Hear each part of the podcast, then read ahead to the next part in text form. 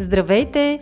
Ние сме Ваня Висарионова и Маги Пашова, а това е подкастът Мама говори, в който си говорим за всички вълнуващи теми от света на една майка. Бременност, раждане, възстановяване след раждане, хранене и движение, отглеждане на деца, управление на стреса, грижа за себе си и много други. Приятно слушане! Здравейте в поредният епизод на Мама говори и третият от серията майки, които вдъхновяват други майки. Днес на гости ни е поредната интересна, цветна, бих казала, мама. И това е Адриана, която тези от вас, които следят в Instagram, познават нейния профил като MyBeautyMadness. Адри, както ние ще я наричаме, е блогър и влогър, а, телевизионен водещ в Wellness ти ви, отскоро и менеджер в Influentica, бутикова компания за инфлуенс маркетинг, но освен всичко това, тя е майка на единайсет годишният Виктор и почти три годишната Алекс, а също така и осиновител на две котки. Така че една а, доста пъстра визитка, доста занимания, за които сега Адри ще ни разкаже повече и най-вече ще ни каже как се справя с всичко това. Добре дошла в Мама говори! Благодаря, че ме поканихте. Много ми е приятно да съм тук и да разкажа за себе си. Надявам се, че ще бъде интересно и на вашите слушатели. А, мисля, че това представяне беше доста сериозно. Наистина така случи, че правя всъщност много неща. Реално на моменти си мисля, че дори не са достатъчно, но а, ние майките сме свикнали да сме мултифункционални, просто няма начин. А децата ми са с доста голяма разлика, което до голяма степен ми помага във всичко, защото баткото е достатъчно осъзнат, за да може да ми помага, когато е необходимо с малката. Но за сметка на това дъщеря ми е голямо диване. Тя всъщност е най-щурото дете, което съм виждала някога и постоянно измисля някакви а, бели пакости, щуроти, вкъщи с нея винаги ги е екшън. А обикновено че... казват, че момченцата са по-палави, аз сега се подготвям за това какво ще ми сервира а, Макси, но ето, че може да бъде и обратното. Ами, моите наблюдения са, че всъщност последните години новото поколение момиченца са много по-диви от момченцата, а поне в къщи и приятелските семейства, наистина момчетата са по-кротки, по-равновесени, по-помагащи, а докато момичетата изявяват всичките си възможни лоши и диви черти. А, Не знам някакъв вид еволюция ли е, какво се случва, но е факт, че наистина момиченцата започват да стават много по-щури, много по-изобретателни и да кажа по-оправни. Може би не е случайно това, че последните години и всички филмчета за деца, като че ли хващат тази вълна а, и главните героини са едни такива смели момичета, нали, Замръзналото кралство, нещо за което, за което всички се сещаме, но не е единствен такъв да. филм. Ами да, в интерес на истината факт е, че до голяма степен и идеята, че малко или много се прокарва феминизъм, а, е причина наистина много герои във филмите вече да са жени. Дори презаснеха ремейки на много филми, които са с жени герои. А, на прима виста се сещам за Ловци на духове, които а, направиха ремейк с а, изцяло женски герои. Като цяло наистина киноиндустрията се опитва също да наложи жената като силния образ. И това не е случайно, защото жената наистина в нашето ежедневие има много роли. Ако едно време работата на жената е била да гледа деца и да домакинства, а сега, освен това, работата е да изкарва пари, да бъде красива, да бъде поддържана, да бъде интересна, забавна, модерна, образована, въобще всичко, което е един мъж, плюс останалите задължения. Хубавото е, че а, малко се пречупва и стереотипа за мъжа. Мъжете все повече се опитват да помагат. Да. А, поне моите наблюдения са такива, че татковците наистина започват да се отчупват и вече не са мъжа, който тропа на масата и си чака да, салатата, да.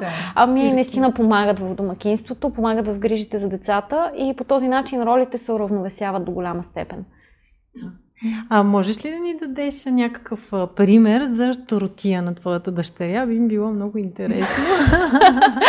Ами, а, дори не мога да изброя възможните примери. Който ме седи в Инстаграм знае, че ежедневно има сторията с някаква щуротия, която тя е свършила.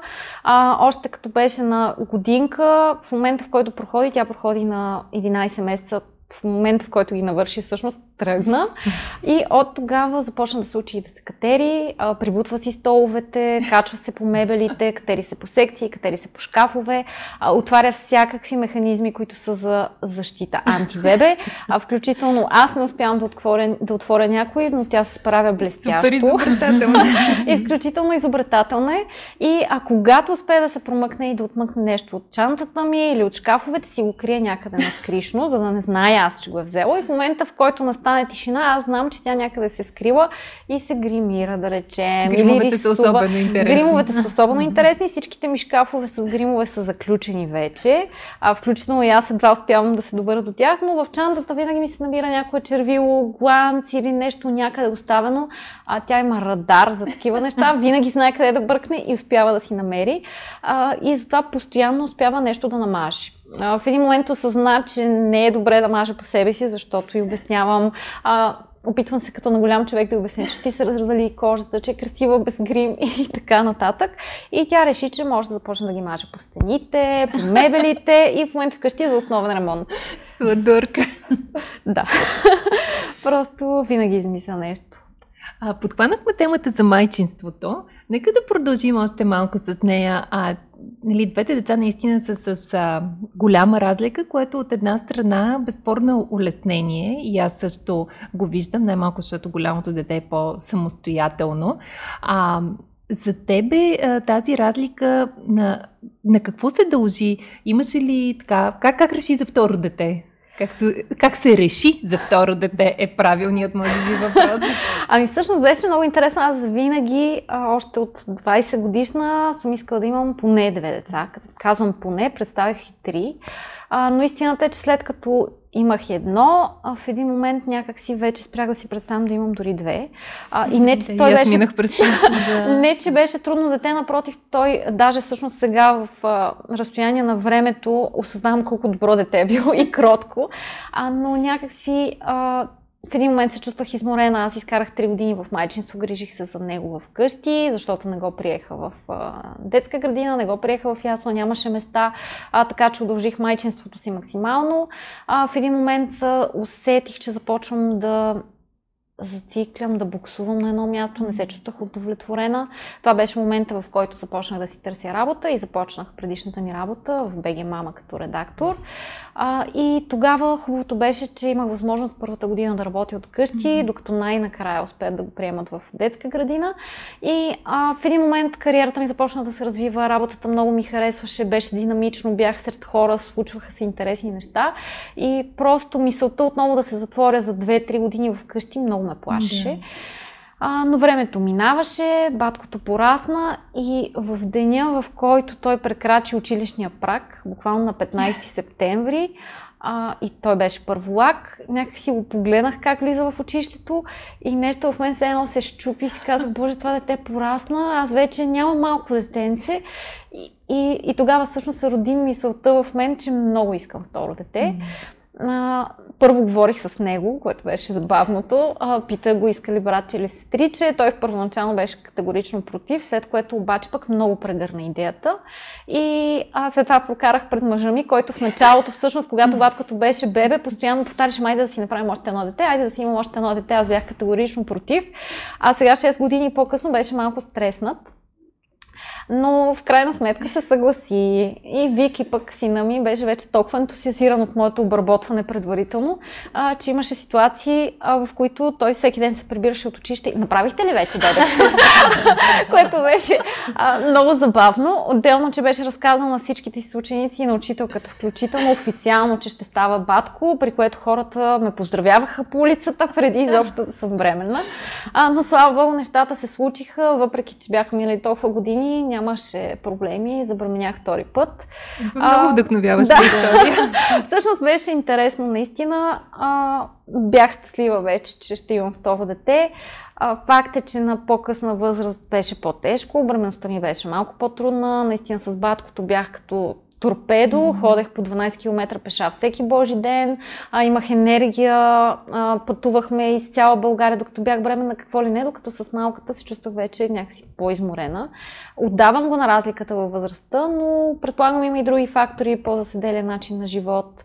А, новата ми работа беше свързана с седен на компютър по цял ден, докато с баткото беше доста по-динамична и с повече движение. А, така че определено имаше разлика с а, първата и втората бременност. А, с майчинството също, макар че знайки какво преживях с баткото и с това, че на третата година наистина се чувствах вече изтощена и депресирана дори, а, знаех, че трябва много по-рано да се взема в ръце и да започна да водя отново по-динамичен живот, опитвайки се някакси да го съвместя с майчинството. А, и това всъщност беше периода, в който отново възродих а, социалните си мрежи, блога си, които бях изоставила напълно в продължение на няколко години, докато работех сериозна работа. А, така че възродих тях и реших, че ще се върна на работа възможно най-рано. И всъщност след приключване на първата година, в момента в който малката навърши една година, се върнах дистанционно да работя от къщи, отново в би джи Mama. А след това нея пък от първия път я приеха на ясла и се върнах вече и в офиса, така че изкарах и близо една година и работа от офис. След което обаче в един момент усетих, че започва малко да ми тежи, че mm-hmm. не издържам вече чисто физически, емоционално, а че имам нужда от повече време и за себе си, и за децата, и че може би е време да помисля за друга работа. И така всъщност се впуснах в следващото приключение, за което споделих. Започнах, напуснах би джи Mama след осем години и половина, което беше много трудно решение, защото много обичах тази работа. Предполагам, а... че то ти е било като някакъв личен проект. Да. Второ бебе, не голямо семейство. Да. Да, всъщност буквално за няколко години живота ми се преобърна на триста и шейсет градуса. Много неща се промениха, всъщност на сто и осемдесет, след това на триста и шейсет, защото отново влезе в, релзи, в релсите си и се чувствам отново същата, каквато бях преди. Но имаше един период наистина, в който нещата бяха точно обратно на всичко, което си представях. А, но започнах новата работа. А, интересното е всъщност, че а, аз всъщност започнах да работя като инфлуенсър, да го наречем. Инфлуенс маркетинга започна да се развива в този период, в който аз се завърнах отново към социалните мрежи. Да, точно последните две години. А, именно последните две години. Всъщност осъзнах, че това също може да бъде някакъв начин за спечелване на приходи, но не исках той да бъде основния ми. Т.е. не исках да превръщам каналите си в единствено средство а, на препитание. А, най-малкото, защото исках да имам независимостта да качвам това, което ми да. харесва, това, което искам, а, и да не се замислям дали трябва задължително да приема дадена кампания само и само за да си платя сметките. Mm-hmm. А, така че държах да работя и нещо друго. Тоест сега ти имаш възможността наистина да избираш брандовете, с които работиш, и това значи, че тези, които показваш, ги харесваш наистина. Ами истината е, че всъщност в последствие, това ще продължи историята, в последствие разбрах, че всъщност всички инфлуенсъри, дори това да има основна работа, имат възможността да избират, защото а, това се оказа един много мащабен бизнес, нещо, което аз всъщност дори не си представях. А, но след като напуснах би джи Mama, имах един месец, в който аз не знаех, аз напуснах без да знам какво ще започна да правя живота си. Смело. Беше смело определено. Имах различни предложения. Едното предложение беше в телевизията, други предложения в рекламни агенции. Много различни неща. И аз самата не знаех кое от тях искам. А, докато всъщност не ми предложиха работа в тази агенция, с която бях работила от другата страна, пък предишната една година, а, като инфлуенсър. И знаех, че всъщност са коректни и знаех, че се работи много лесно с а, Influentica, всъщност да. се казва агенцията. И реших, че защо пък не? Мога да пробвам да съм двоен агент, защото аз съм буквално такъв и инфлуенсър, и, и агент в същото време. А, но се оказа, че това може би била мечтаната ми работа без да го знам, защото се оказа изключително интересно. А Influentica всъщност е посредник между брандовете, между фирмите, които искат да, да правят инфлуенс маркетинг, и самите инфлуенсъри, нали така? Точно така. Всъщност с нас се свързват различни брандове, фирми, които си търсят реклама чрез инфлуенсъри, а, и всъщност това, което ние правим, е на база това, което фирмата ни е продала или информацията, която имаме за нея, да изберем най-подходящите лица, а, които биха могли да ги представят по най-добрия начин.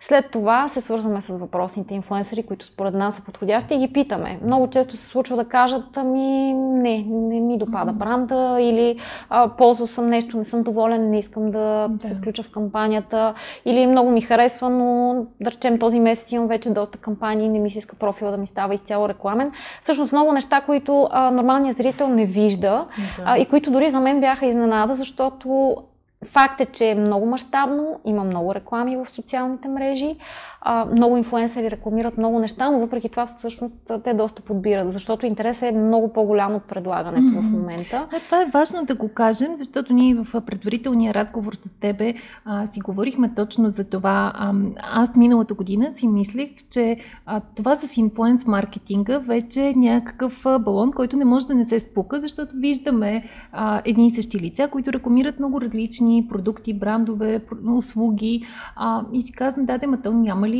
на хората да им умръзне а, това, но ти каза нещо много интересно, което смятам, че ще е добре и нашите слушатели да чуят за бъдещето на инфлуенс маркетинга.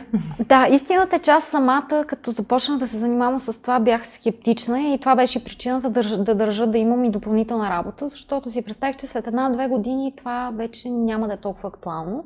А, но всъщност сега, когато го работя, започнах много да се интересувам и да чета какви са световните тенденции.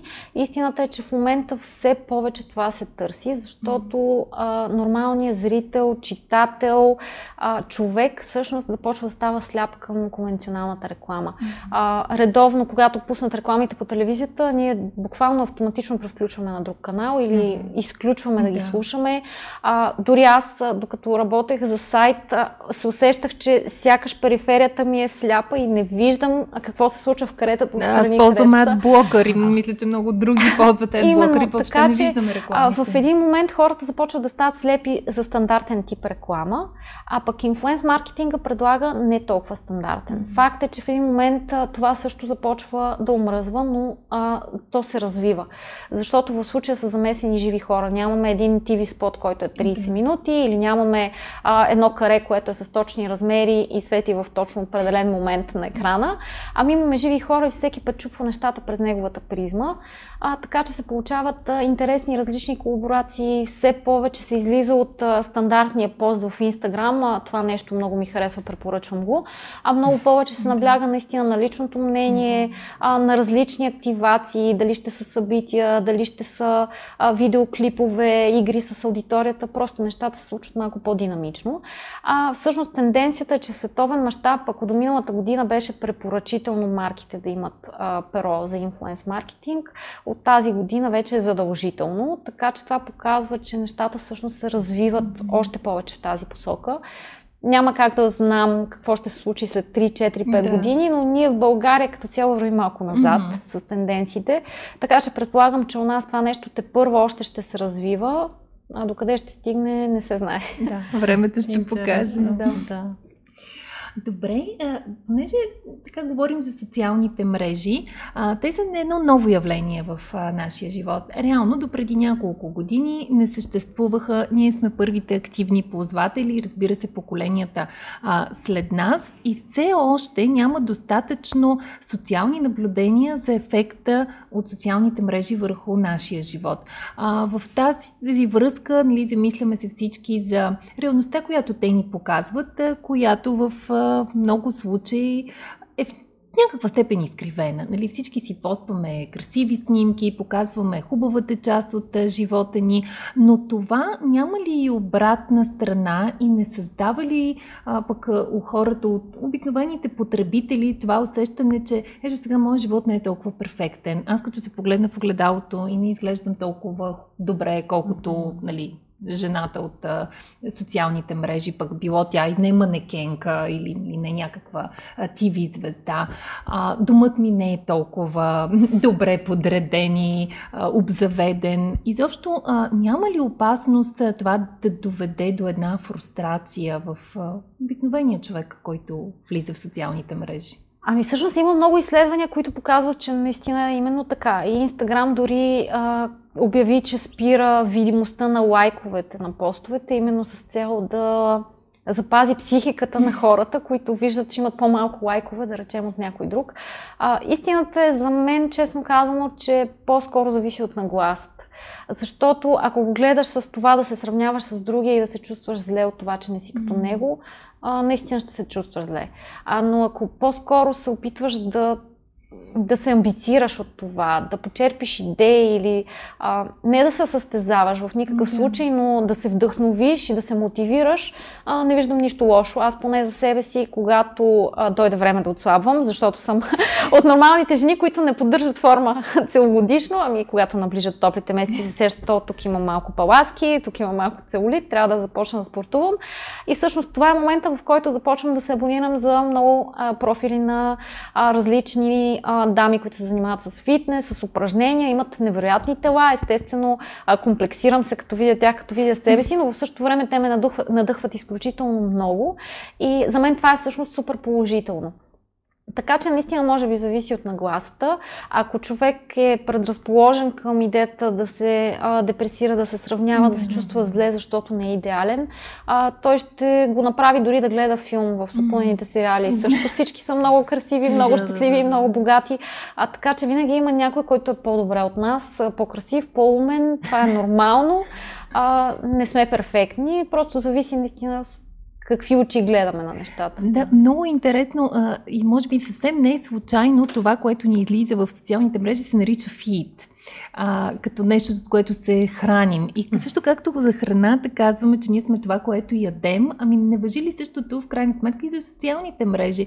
А, ние сме това, което ни захранва нашият фид, това, което попиваме, но пък също както може да избираме храната си, така бихме могли да избираме и какво да допускаме а, от mm-hmm. социалните мрежи. Както ти много а, правилно каза, аз като искам а, да се вдъхновя да спортувам, си избирам да следвам профили на хора, които го правят редовно, би следвало по същия начин да избираме онова, което ни вдъхновява, профили на хора, които ни карат да се чувстваме добре или да направим стъпката, да се задвижим, за да се почувстваме по-добре и обратното пък да спрем да следваме такива, които поради някаква причина ни карат да се чувстваме по различен а, начин. А, така че да, има си и, и тази страна. Абсолютно, да, човек трябва да има преценка и някакво сито за това всъщност какво иска да вижда и ако сам осъзнае и стигна до момента да знае какво му харесва и какво го прави щастлив да гледа, защото няма смисъл да следиш хора, които не харесваш или които всъщност харесваш, но пък те карат да не се чувстваш добре. А, идеята на социалните мрежи е да доставят удоволствие, дали визуално, дали емоционално, няма значение, но а, няма смисъл да се натоварваме с тях и ако не ни доставят това удоволствие, по-добре въобще да не ги ползваме, честно казано. Да, макар че е малко заразно, да кажа токсично, ти веднъж като си вътре е много трудно да Да, да излезеш, дори ако това те кара да се, да се чувстваш зле. А, тук сравнението, което ми хрумва до някъде е с тютюнопушенето. Нали, хората знаят, че им вреди, но не могат да се откажат. Така че... да, да, има го определено момента на пристрастяване. Дори аз съм се усещала, че а, буквално механично на моменти скровам mm-hmm. в а, фида си, без а, дори да се замислям всъщност какво точно гледам, но просто пръста ми сам а, извършва движението. Дори в момента слушателите не могат да го видят, но казвайки го, правят движението с палец. А, просто в един момент става много а, пристрастяващо, факт. А, но наистина от нас си зависи по какъв начин ще е пристрастяващо, защото човек може да се пристрасти и към спорта, може да се пристрасти и към здравословното хранене, може да се пристрасти и към хубави неща. А, така че наистина зависи от нашата собствена цетка, по какъв начин ще ги ползваме и какво ще ни носят. А, разбира се, има случаи, в които те могат да имат негативно влияние, но а, възрастни хора сме, зрели хора сме, а, също така и като родители имаме а, ангажимента да следим все пак и нашите деца, по какъв начин възприемат тези неща. А, така че ако имаме правилната преценка и знаем какво искаме и какво очакваме да получим от социалните мрежи, мисля, че могат да са много полезни. Абсолютно, те си имат и позитивната страна, нали, най-малко факт е, че можеш да се докоснеш до толкова много хора, да почерпиш опит, да почерпиш знания, а, да се свържеш с тях по начин, който никога преди не сме имали като възможност, така че да, имат си много позитиви и те заради това са, са тук и ще останат. Да. А, един последен въпрос имам аз към социалните мрежи, а, преди да минем нататък, ще дам микрофона на Ваня, а, но да погледнем малко от страната на създателя на съдържание в социалните мрежи. Как изглеждат те от неговата гледна точка? А, защото, както ти ни каза, нали, ние всъщност не знаем, че един а, такъв а, лидер на мнение или инфлуенсър, той има много повече предложения от тези, които реално приема. А, по същия начин а, вярвам, че хората не си дават сметка, че зад а, всеки кадър или истории в Инстаграм всъщност има работа. Това не е просто в повечето случаи, поне е нещо планирано, нещо върху което се работи, а не просто а, метнато така в мрежата. А, и че всъщност това си един ангажимент. Ами да, това всъщност е работа като всяка друга, макар че наистина отстрани изглежда много лесно и да. приятно, ходиш по събития, получаваш, наистина е доста приятна работа, не може да се лъжем, има професии, които са наистина забавни, динамични, интересни, тази е една от тях. Но е факт, че наистина има и работа, има ангажименти, има отговорност, има срокове. Факт е, че когато се включиш в дадена кампания, клиента не се свързва с теб и не ти казва: ами ето тук, когато можеш, когато искаш, пусни нещо. Кампанията има рамки и ти знаеш, че да. на тази дата болен, здрав, жив, умрял, ти трябва да влезеш в тези рамки. А, така че има работа, има планиране, а, има естествено и непредвидени обстоятелства, защото когато работата ти е всъщност ти, личният ти живот, всъщност профилът ти е репрезентира теб, нали, не е просто един сайт, в който можеш да качиш нещо, но ти можеш да си болен в този ден, можеш да не се чувстваш окей, но ти трябва да си на линия и да го направиш. А, така че има и сложните си страни, но наистина работата е интересна, динамична е. А, срещате с много приятни хора, така че не мога да кажа, че е трудна работа, но със сигурност изисква да имаш креатив, креативно мислене, да имаш въображение, да познаваш аудиторията си, да познаваш брандовете, с които работиш. А, защото не, го, не е ли така, всъщност в един момент си личи, нещата не се получават окей, а, и просто изпадаш. Има много хора, които искат да развиват профилите си и го правят, има хора, на които им идва наистина отвътре и го правят страхотно, създават невероятно добро съдържание, така че тези, които не го умеят, просто в един момент малко или много отпадат или спират да се развиват. А, така че професия като всяка друга, има си конкуренция, има си изисквания, има труд, има усилия, още повече, че когато си активен, имаш хиляди снимки, а, ти все повече се затрудняваш да измислиш нещо ново, нещо различно, защото на хората не им е интересно да гледат а, профила ти или анфаса ти в а, петдесет и шест различни снимки поред. Всеки път трябва да има нещо, с което да задържиш този интерес. А това също не е лесно понякога, особено в нашата действителност, в която ежедневието ни не е кой знае колко интересно и динамично. Не живеем в някакъв космополитен град, не се случват кой знае колко интересни събития постоянно. А, така че за да бъдеш интересен, трябва да се стараеш. А получаваш ли много въпроси от хора, които те следят и успяваш ли да отговориш на всички? Със сигурност не получавам толкова много, колкото профили с по сто и по- повече хиляди последователи, а, но на ден поне двайсет и три съобщения получавам. А ако пусна сторията, са и доста повече, защото в отговор на сторитата редовно има коментари. А, но това е нещо всъщност, което най-много обичам от цялата работа, а, защото обичам да комуникирам с хората. Винаги отговарям на всички, понякога се забавям, ако нямам възможност и да са твърде много съобщения, а, но обичам да си пиша с хората, обичам да комуникирам с много и различни хора и всъщност това е причината още на времето да създам блога си. А, всъщност интересното е, че блога ми а, започна живота си, когато родих сина ми, първите години в майчинство, когато казах, че започнах да буксувам и да не се чувствам добре. А, всъщност тогава реших да го направя. Тогава още нямаше инфлуенс маркетинг. А, да получиш безплатно а, продукт от някого беше абсолютно невъзможно в нашите представи. И това беше просто едно хобби, което ме свързваше по някакъв начин с други хора. И това продължава да е така и затова толкова много харесвам. Да. Аз предлагам да преминем от а, работата ти като инфлуенсър и като водещ а, към ролята ти на майка. Как успяваш а, да ги съчетаваш двете неща, да намираш баланса? Каква е твоята тайна между две деца, две работи и две котки и съпруг, който предполагам също има своите нужди? Ами, по принцип, повечето жени ми съзнаят, че съпруга е трето дете и най-трудното в семейството обикновено. А, но а, като цяло, всъщност със сегашната ми работа, която е по-динамична, но и по-гъвкава, ми е много по-лесно. А, докато работех в офис на осем часов работен ден, определено беше по-трудно. И всъщност това беше причината в един момент да се замисля, че а, това може би ми коства до някъде нещо. А, но в същото време пък ми даваше други неща. Даваше ми възможност да се развивам малко далеч от къщи, да не се чувствам само единствено майка. А, защото а, моята философия е, че една жена, колкото и да обича децата си, колкото и да си е мечтала цял живот да бъде майка, тя продължава да е жена. А, независимо дали има едно, пет, десет деца, петнайсет внучета, няма значение, тя си е жена. И ако загуби себе си, а, в един момент тя няма как да е пълноценен родител. А, най-малкото имам примера в къщи, майка ми в един момент а, беше се... А, решила, че ние сме центъра на света ѝ. Беше зарязала работа, хобита и видях какво е от нея това. А, и бях твърдо решена, че аз няма да позволя това да се случи с мен, защото в дългосрочен план нещата наистина стават все по-трудни.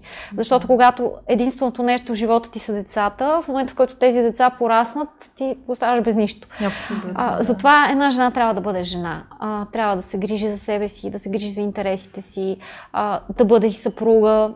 Защото факт е, когато има едно ревящо бебе, а, мъжът е последното нещо, което те интересува вкъщи и освен да го накараш да смени памперса, за друго не искаш да комуникираш с него поне първите месеци. А, но важното е да си обръщаме вниманието, важното е да имаме интереси. Истината е, че когато се роди бебето, наистина имаме чувство, че нямаме време за нищо. Да. Аз включително имах и период на след родилна депресия, а слава богу лека форма, а, но това е нещо също първото съвсем... дете. А, и с двете деца. С баткото започна още в родилния дом. А, когато го гледах, казах си колко е прекрасен, защо го родих, не искам деца. А, просто имаше и такъв момент, а, но всъщност децата са най-хубавото нещо в живота ми. А, и това нещо е така, независимо от тези периоди на депресия, но а, това е нещо нормално. Всъщност, а, мисля, че всяка трета жена, според статистиките, да, минава да, през такъв период.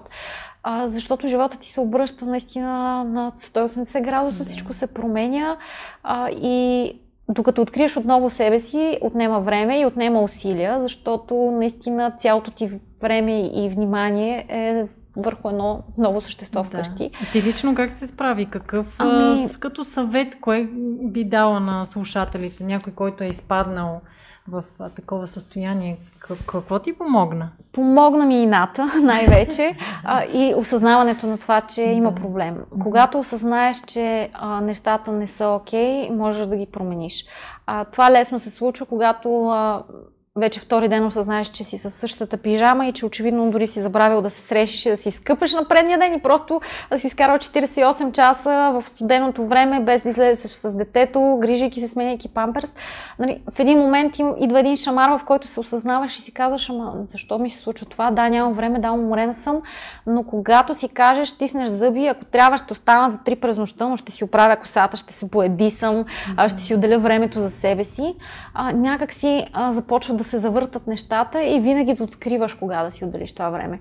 Има го момента, в който а, най-накрая приспиш бебето, което е с колики, кисело или с растящи зъбки и просто искаш да седнеш и да гледаш точка. Да. Правила съм го, всички ми са сме го правили, а, но успееш и в този момент да се хванеш в ръце и вместо да гледаш точка, да положиш усилия, колкото и да си уморен, да направиш нещо за себе си, а, веднага усещаш прилив на енергия, прилив на положителни емоции и нещата започват да се случват много по-лесно. И всъщност, колкото повече неща захващах да правя, толкова повече а, се чувствах енергична и по-малко уморена, отколкото в периодите, в които само сменях памперси и гледах в точка. А, така че да, динамичното ежедневие всъщност много помага. То е като лавинообразен ефект. Абсолютно, да. Да. А ти самата за себе си в днешно време, как успяваш да вмъкнеш в натоварения си график време само за теб и с какво си почиваш? Почивам си с книга, това ми е най-любимото нещо на света. Това се случва през нощта обикновено, когато всички спят, а на следващия ден обикновено съм със сенки под очите и тогава ми се налага да си отделя време за себе си, за да изглеждам окей. Така че нещата са навързани, но Старая се. Понякога наистина е трудно, понякога часовете съм са малко, особено когато децата са болни, вкъщи са, трябва да им се обръща внимание през деня, няма как да си свърша другите задачи, mm-hmm. после трябва да довършвам през нощта. Но в един момент, когато децата поотраснат, едното е на училище, другото е на ясла или детска градина, mm-hmm. а, времето започва да се появява. А, малко или много а, успяваме да си откраднем време за себе си. И става да. все по-лесно. А, въпросът е, докато това се случи, да се опитаме, колкото и да е трудно, отново да си създадем ритъма, защото изпуснем ли веднъж нещата от ръце, после много по-трудно успяваме да се върнем към тях. Абсолютно, да. А има ли нещо, с което те изненада майчинството? Нещо, за което не беше подготвено? Или, си, или нещо, което си казваш, е това никога няма да го направя. Значи... Аз винаги съм си мислила, извиня, че се прекъсвам, давам ти време да си помислиш за отговор, че моето дете никога няма ми се тръшка в магазина, нали? Или никога няма да дам таблет, телефон. Не, това не, но винаги съм си мислила, че няма да ми се тръшка. Един път ми се случи. Ами мисля, че на всеки му се е случило, затова не малко ще ги има и в интернет пространството и навсякъде, да. че хората без деца най-лесно могат да дадат съвет как се гледат да. деца и разбират най-добре от всичко. На мен също ми се случило да ми казват, моето дете няма никога да прави такива неща. И след това злорадо да погледна и да видя, че всъщност тяхното дете прави точно тези неща, че по-лоши. А, така че на всеки се случва и докато не стане родител, а, няма право да съди и да получава, защото изобщо не е толкова лесно, колкото си мислим. Аз също съм си казвала, моето дете ще се храни само здравословно, а, моето дете ще спортува, моето дете няма да виси на компютъра, моето дете ще чете по цял ден. А, въобще много неща съм си казвала и а, реално нито едно от тях не се случи, защото ми се падна изключително злоядо дете. А, имало едни, в които му се моля да яде пържени картофи, само и само за да яде нещо. А, така че а, няма как да сме подготвени а, за това какво ни очаква. Децата са различни, а, реакциите ни всъщност са много различни от това, което ние сами сме очаквали, защото майчинството ни променя много. А, но важното е да се чувстваме окей. А, и да знаем, че правим правилното. Винаги ще се укоряваме, че не е перфектно, няма перфектни майки, а, но мисля, че момента, в който го осъзнаем, ни дава свободата да сме наистина добри майки. Да. А, защото взирайки се във всяко нещо и казвайки си, ама не трябваше да е така, не го направих правилно, само се натоварваме и става все да. по-трудно. А сети ли си за нещо, което те е изненадало? Ами, много неща ме изненадаха. А, всъщност, първото, което ми изненада е, че успях да кърмя толкова дълго време. А, мислех, Колко дълго? Че, ами, сина ми кърми година и два месеца, малката година и четири месеца. А, всъщност, може би, сигурно и повече щях да кърмя, честно казано. А, но в началото си мислех, два-три месеца, нали, това е нормалното, но всъщност това се оказа толкова по-лесно, толкова по-хубаво, а, че продължи много повече от а, това, което очаквах. И всъщност съм много щастлива, че така се случи. А, може би ако имам трето дете, макар че едва ли, сигурно би го кърмила и по-дълго. А, други неща, че детето ми няма да спи в моето легло дълго време. Бях сигурна, че детето ще си спи в неговото креватче, че няма да реве по цели нощи. А, всъщност в момента най-хубавото нещо за мен е да си легна и да я гушна и тя да е до мен. А, така че много неща ме изненадаха и всъщност ме изненадаха приятно. Неочаквани бяха, но ме изненадаха приятно. Супер, няма неприятни изненади. И сигурно добре. Има, но в момента не се сещам, не се сещам за някой от тях, което може би всъщност е хубаво. Да, да. А има ли нещо, на което те научиха твоите деца? Някакъв урок, който научи от тях? Ами може би всички уроци, които са били смислени в живота ми, съм научила от децата ми, защото много ме промени цялото майчинство. Аз като се погледна назад във времето, какъв човек съм била тогава и какъв съм сега, а, мисля, че няма нищо общо. А, просто ме направиха по-зряла, по-мислеща, по-разбираща.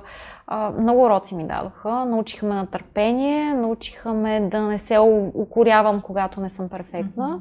А, научиха ме да не очаквам, че някой друг трябва да е перфектен. А, и ме научиха да съм щастлива всъщност. Така да, че най-важните уроци ми дадоха. Много... Много хубаво. Готино, да. И да затвориме темата за майчинството. А, какво обичаш да правиш с твоите деца? Обичам да ги гушкам, въпреки че баткото ми е вече доста голям, все още най-любимото ми нещо е да го гушна. А, предполагам, че като влезе в пубертета вече това няма, няма да е да, така, да, но пък да. Си имам по-малко дете, така че ще удължа това удоволствие. Обичам да правим неща заедно, да, да коментираме филми или книги, или а, да си говорим. С малката говоренето още е сложно, защото тя си знае си някакви си нейни неща и си ги обяснява. А, много е забавно да се спори с деца. А, това е може би нещо, което м- бих казала, че ми се превръща в хобби, защото е наистина много забавно да се спори с тригодишни. А те знаят много неща, казват ги по много смешен начин и спора винаги е смешен. А, така че всичко обичам. Обичам да излизаме, обичам да караме колело заедно, да сме някъде да пътуваме, обожавам да пътувам с децата. А, миналата година всъщност установих, че най-страхотният спътник за пътешествие в чужбина е сина ми, защото той обича като мен да ходи и не мрънка. А, така че планирам с него да си пътуваме много а, в бъдеще и той да бъде спътника ми вместо мъжа ми, който е пълна противоположност. А, така че А, определено много неща обичам да правя с децата и мисля, че няма нещо, което да не искам да правя с тях. Дори да работя с тях, а, приятно ми е малката да ми седна в скута и да пиша нещо по работа. А, да, пречи ми от време на време, удря някой клавиш, който не трябва или изтрива цялата презентация, а, но, но някак си едно успокояващо, готино е. Да. Толкова вдъхновяващо да говориш за майчинството, че съм сигурна, ако има сред слушателите ни дами, които още се колебаят дали да приемат тази крачка, сега след този разговор, мисля, че би им се приискало. Ами аз сигурно звуча като много добра майка, така като ги говоря. Всъщност не съм, може би точно това, че приемам нещата много по-лежерно. Mm-hmm. Отказала съм се много давно от мисълта да съм най-добрата и перфектна майка а, и това, че не ми пука, че вкъщи е разхвърляно понякога, а не ми пука, че в даден момент детето ми ще яде пица все пак okay.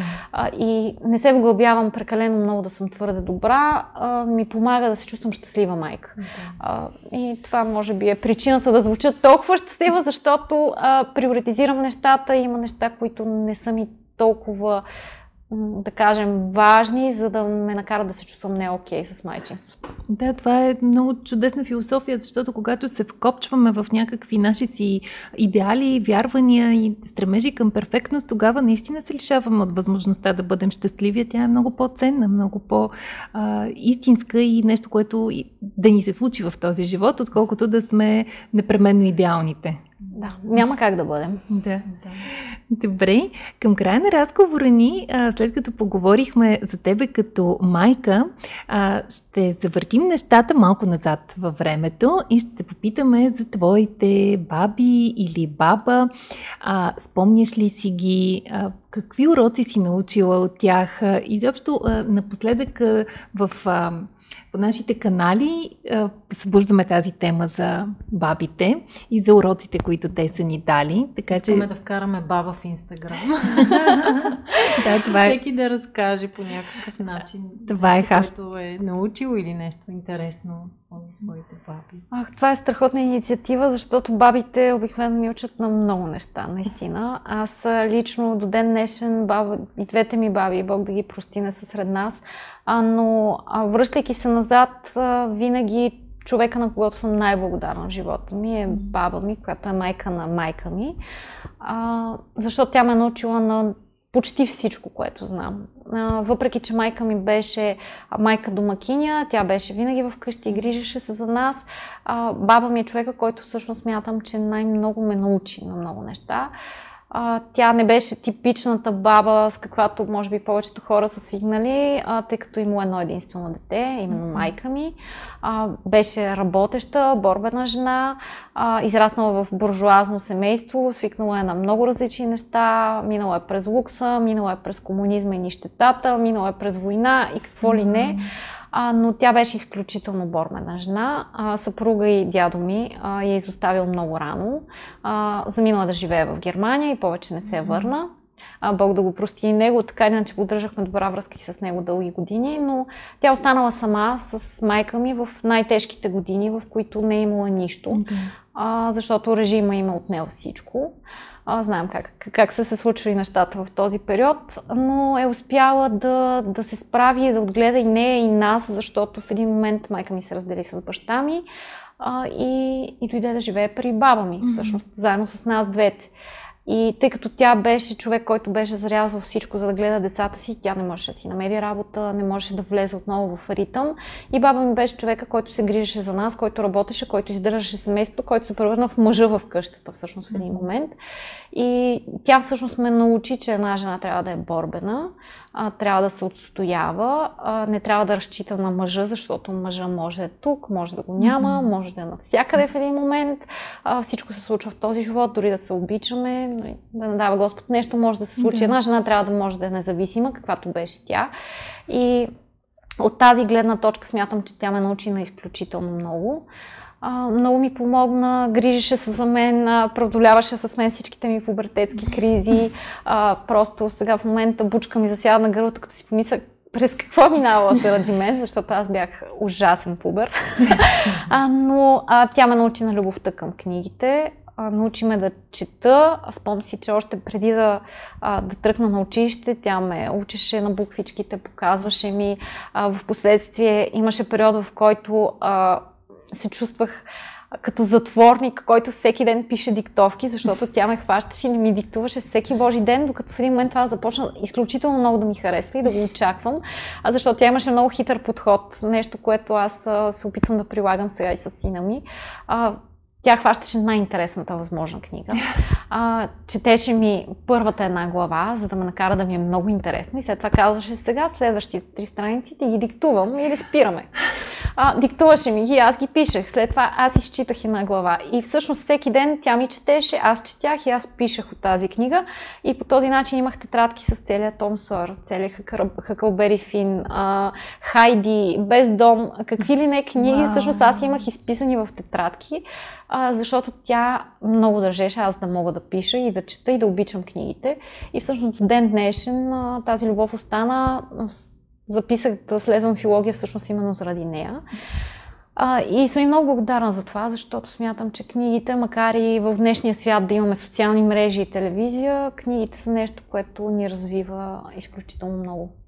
Абсолютно съм убедена и аз в това и мисля, че а, едно от нещата, които можем да направим за децата си, от, от най-ценните неща, които можем да направим за децата си, е наистина да ги накараме да обичат книгите, да им помогнем да открият богатството на книгите.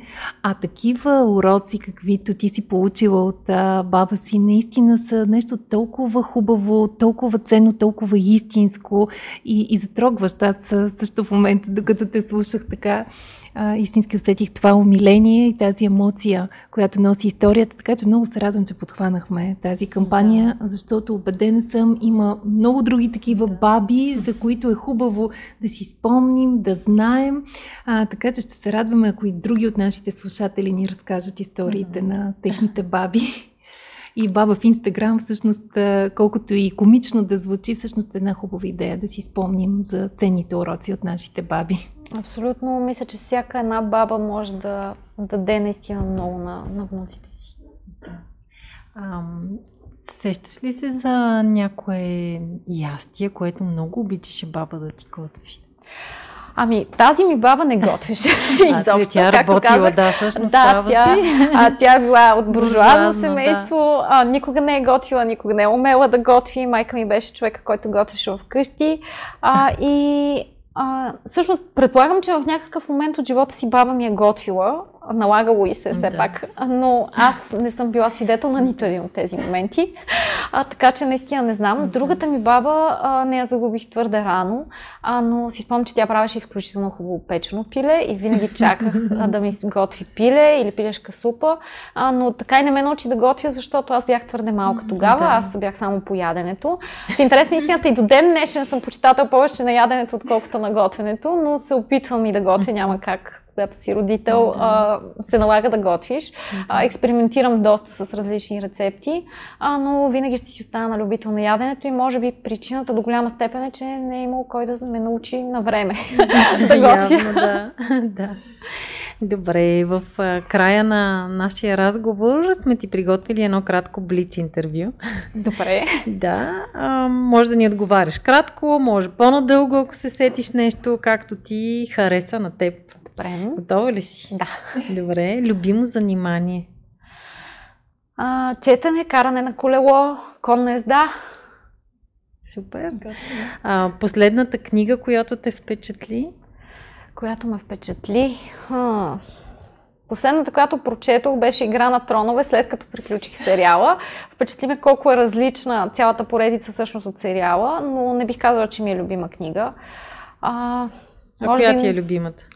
О, Клетниците обожавам, Престъпление и наказание, а, На изток от рая. Много... Аз всъщност обичам класиките, да, да, което е малко банално може би, но малко филологията ме изкривила в тази насока и честно казвам, колкото и съвременни романи да чета, не успяват толкова да ме грабнат, колкото... Всъщност класиката е класика, може би с причина все пак. Да, да а, така че класически романи, обичам много класическа френска и класическа руска литература. Mm-hmm. Достоевски много харесвам, което обикновено много странно ме гледат хората, като го чуят. А, и то си е малко клише, нали, а, но а, това са някои от любимите ми автори наистина. А Набоков също много харесвам. А, и така. Много са книгите. Ако да. почна да изброявам, може би ще стане много дълго. Ще още един час да е блиц. Да. Добре, любима храна? А, спагети карбонара. Място, което искаш да посетиш? А, Перу. Перу е място, което искам да посетя. Мачу Пикчу. А, египетските пирамиди също ми бяха неща, тях успях да видя, но сега искам да видя и а, всички останали пирамиди по света. Да. Пожелаваме ти, да, пожелаваме ти. Да, благодаря. А, твое лично мото? А, но ми всъщност сега, като се замисля, не знам дали имам мото, но а, с оглед на това, че съм наистина изключителен инат и овен, може би с рогата напред, да. най-добре отговаря. Най-добре те описва. И за финал, твоето пожелание към майките, които ни слушат? Ами аз мисля, че го казах с всичките много думи, които изприказах, да не се стремят да бъдат перфектни, защото никога няма да бъдат а, по начина, по който си представят перфектното. Всъщност са перфектни. Да се чувстваш окей okay с себе си, с семейството си е най-важното. Независимо, че подът ти няма да е перфектно чист, чините ти няма да са винаги перфектно измити, къщата ти няма да е винаги перфектно подредена или ястията ти няма да са винаги най-вкусните. Важното е емоциите да са ни най-хубави и всичко друго е второстепенно и тогава наистина се чувстваш удовлетворена, защото ако се вглеждаш в малките детайли, а, никога няма да си напълно щастлив. Абсолютно. Чудесен завършек направи на нашия подкаст. Много ти благодаря, Адри, че откликна толкова бързо и се включи. Надявам се наистина да сме вдъхновили много майки, а, които да се погрижат за себе си, да не се страхуват, да предприемат действия, да правят много неща, както каза ти, ако се чувстват леко потиснати, да започнат с едно, пък то ще доведе и до нещо друго, да не се страхуват. И ако имат някакви въпроси, къде могат да ти пишат? Ами винаги съм в Инстаграм, в Фейсбук доста по-рядко, но в Инстаграм винаги могат да ми пишат, отговарям абсолютно на всички. Супер, добре, благодаря ти. Благодаря и аз. Благодарим на всички, които ни слушаха. Благодарим ви за това, че следите Мама говори. А, ще бъдем благодарни също, ако ни оставите коментар, ако споделите нашия подкаст и така му помогнете да стигне и до други а, хора, защото сигурна съм, че нашите гости са наистина а, прекрасни, вдъхновяващи дами, от които всеки има какво да си вземе. Така че всяка от вас също може да бъде вдъхновителка, като просто помогне на подкаста да стигне до други слушатели. Благодарим ви и очаквайте ни отново следващата сряда. Информацията, която предоставяме в подкаста Мама говори, е с информационен характер и не бива да служи и да се приема като медицинска диагноза, нито да заменя индивидуалната медицинска оценка и наблюдение. Преди да решите да се доверите на нас или други източници, свързани с диастазата, моля, консултирайте се с вашия лекар и или хирург. За повече информация посетете нашата уеб страница ненадиастазата точка ком.